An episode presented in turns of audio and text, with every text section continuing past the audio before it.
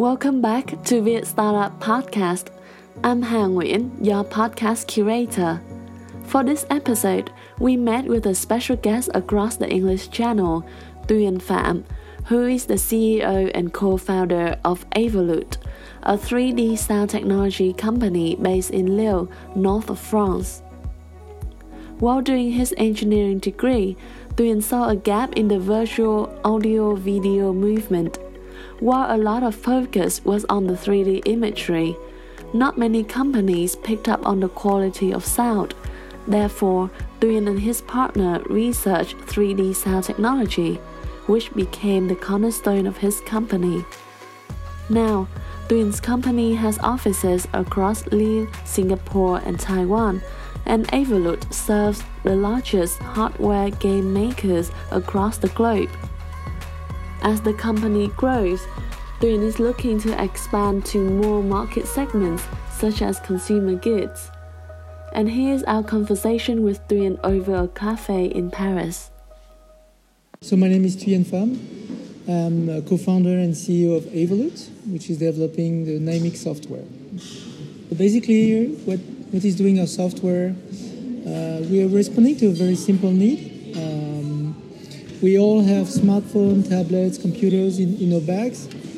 The quality of the image is increasing, but the problem is that because there's no place for big speakers, the quality of the audio is decreasing. So our job is to make those tiny devices sound better. So with just software, we can improve the sound and also we can immerse people inside 3D sound so we can alert the brain and make you think that you have sound on the side or behind you using the two regular speakers of the device or regular headsets. So, what makes you start A-Volute? Uh, it was a project when I was in, in engineering school that started in, uh, while I was in engineering school. Um, based on the fact that I, I saw that the audio technologies were very late uh, compared to visual technologies. And the project were handled during two years, and the results were quite good. So I decided to start a company a little bit afterwards. So you didn't work anywhere else before? I worked two years between my the end of my engineering school and, and creating the company. Uh, basically, because my co-founder and myself were both in the same engineering school, Centrale Lille, and I was telling to myself, we need to be able to know how to sell before starting a company. Yeah. Uh, at that time, I had no money to um, to pay for a business school, so then I applied for as a sales manager in another startup. I was accepted, and I I did a lot of things. I did a lot of mistakes uh, as a, a junior sales. What kind of mistakes? giving the price at the first uh, rendezvous or yeah, a lot of big mistakes. And after two years, when I was doing less mistakes, I said, oh, it's, it's about time to, to create the company. and during that two years, did you also work part-time on A-Volute? Uh, I tried to just, just some bibliography and a little bit of technology, but it was kind of hard. So uh, no, I, I, I, mostly it was in post. Yeah. Mm. The project was post did the university invested in the project to help you get started? So after the, the two years I worked, uh, I wanted to, to create a company, and then I contacted back my uh, engineering school, and they said, "Oh, you should join our new master in entrepreneurship," and that's that's what I did, in fact. So um, I did that. So they helped me to create the the network. Uh, you should never create a company alone. So I was in a network, I was in an incubator, and they helped me to build the first business plans and to, to win the first uh, contest to, to get more money because creating a technology, a technological startup costs a lot of money. Tell me about your first experience getting the first customer. That's uh, yeah, that's quite a challenging thing. So the idea is that when you start a, um, when you have a technology, uh, you need to create a product, and you need also to step beyond to meet the needs of the customer. So that's very hard when you're an engineer to create, to know and the need of the customer. We wanted to start with consumer electronics and then go with industrial projects and then finally go to military projects. And in fact, in the reality, we did all the inverse. So we started military projects, then industrial, and then only consumer electronics. Uh, how we, we we had our first customer in the military was very strange. So just we we called all the military company in France and we said we have a technology of 3D sound.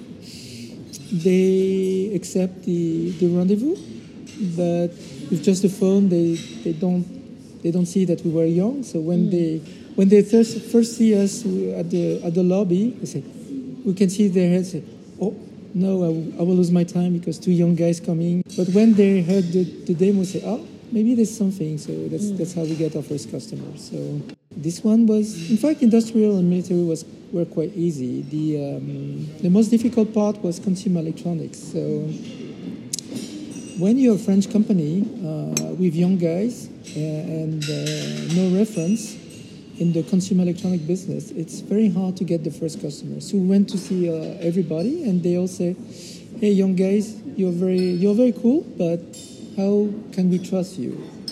First, you're French, you never work, you work only 35 hours a week. Second, you're always on strike, so you're very lazy, French guys.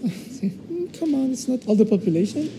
And also, the third thing is that we have no reference in the consumer electronics. And I always tell them, if we have no reference, how can we get there? So, and uh, our first customer, in fact, uh, I met him at uh, E3 uh, at Los Angeles in a gaming convention.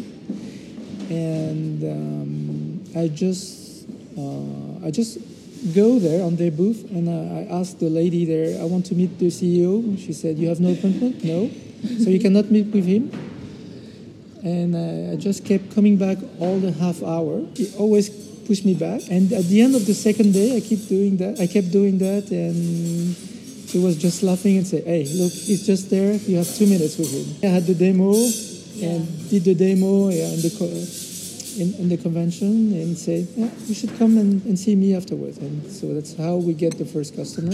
This customer is right now one of the biggest. Um, uh, peripheral brand in the gaming, in PC gaming. So uh, yeah. that's how we started, and now we are where we are right now. We are getting nearly 60% of all the gaming laptops are equipped with our technologies, and we have all the major brands in the PC gaming. So peripherals and, and, and PC brands. So, do you have research about your customer before to to think of which one to approach? I'm, I'm more an instinct guy. I'm not a guy who's doing a lot of uh, studies with numbers. I'm saying. So, for instance, this this uh, this first customer we we we, get, we got at, at that time he was only maybe classified as the 14th uh, biggest manufacturer, 14th brand mm. in terms of volume, but now he's the biggest. So I was just feeling that I, I was betting on the on the right horse. Yeah. Yeah. So it's just a feeling. Say, oh, this brand is very cool, and I think they, they will become a leading brand. So yeah. I just went there. Off. Yeah, I was lucky. So in layman terms, as a gamer, what do what more do I have from hmm. your technology? So uh, when you have a technology Nahimic uh, on your computer, what you get is a very good surround sound, 3D sound. So using regular headset, you can hear people shooting at you from behind, so you can react more quickly. We have microphone technologies, so even if you're um, playing games in a very noisy environment, we remove all the noise, background noise. And also, what we are doing is that we have added a lot of uh, tools for the gamers. So we have added an, a radar that is overlaid on top of your any game, FPS games, that is showing where the audio energy is coming from. So, for instance, if there, there was a sniper behind you on your left, you will see a radar popping on your game showing where the energy is coming from. So you can hear in 3D, but you can see where the sound has, has, has came from. So uh, you can react quicker. Yeah. Yeah, so basically it's, it's a radar that, that shows you also where the sound is coming from. So because you have both visual cues and audio cues, you can react quicker, more quickly. So, mm. so are you quite a gamer then? I was quite a gamer when I when I was especially in engineering school. Um, I play a lot. Does it help you to kind of think about your consumer and uh, think about ways to help them the most? Yes, that's one of the things that you, you need to be to be in the shoes of the gamer to build products that, that will fit them. So. Uh, uh, that's also part of the team, so we are nearly 50 people now. There's a lot of gamers inside our, companies. Are they allowed time to play games? They're nearly forced to play games, so we are all playing games every month. Yeah?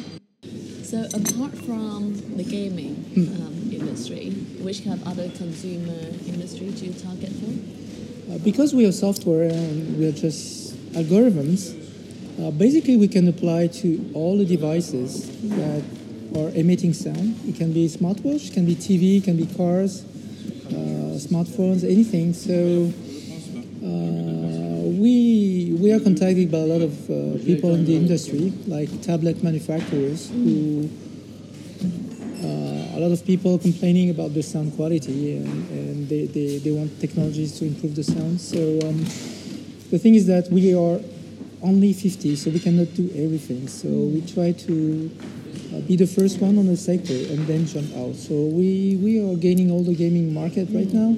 So it's about time to we go to another to other markets. Yeah. So I think let's step outside a little bit. Um, maybe could you tell us about like the landscape of startup in France?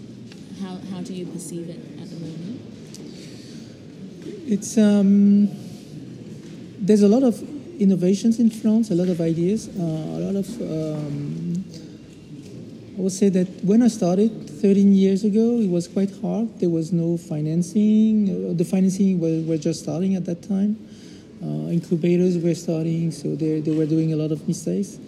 Uh, now it's getting mature, and uh, there's a lot of incubators, a lot of money. Uh, they, I think there has, there has never been so much money in the in the market for the seed, and there's a lot of ideas there's a lot of interesting ideas. So the um, creating a startup is not not the challenge anymore in France. There's, a, there's there are a lot. I think keeping them in France and uh, keeping the uh, the added value in France that's the most challenging part because uh, between seed funds and uh, growth funds. There's a big gap where there's nobody today, and a lot of startups are going abroad or they're dying just in, in this Death Valley. So um, I think that's the main challenge.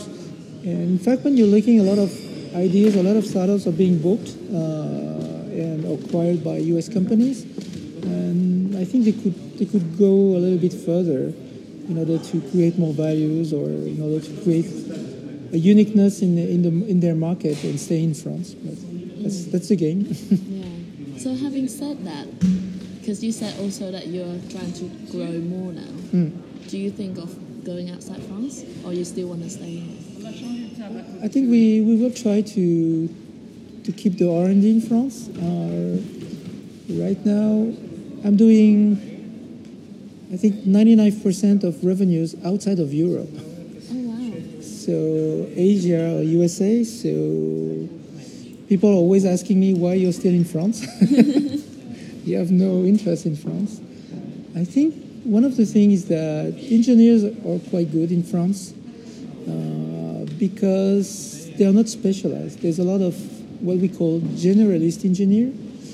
Basically, it's engineer that don't know how to do anything but can adapt to any anything. So, uh, and I think because of of this um, of this training, they can find innovations in other topics, other subjects and bring them in their subjects. So I think that's that's one of the key points why French engineers are very innovative. So as a last question, then, um, which advice would you give to our audience who would like to become an entrepreneur? The only advice that I can give is just go because you always think too much before creating or quitting your job, creating your company. Uh, I think you must be a little bit crazy uh, to, to go uh, and, and found your own company, especially, if you have a, a, business school diploma, engineering diploma. You can get a high salary without uh, yeah, bothering too much. Um, just yeah, just go. Just have the courage to go. You have nothing to lose, and uh, and you have a lot to learn. I would say, even if you fail, you you will learn a lot. And that's the end of our Viet Startup podcast. Thank you for listening. If you like it, don't forget to subscribe to our channels on iTunes and SoundCloud for subsequent episodes. I'm Han Nguyen, your podcast curator, and we'll be back soon.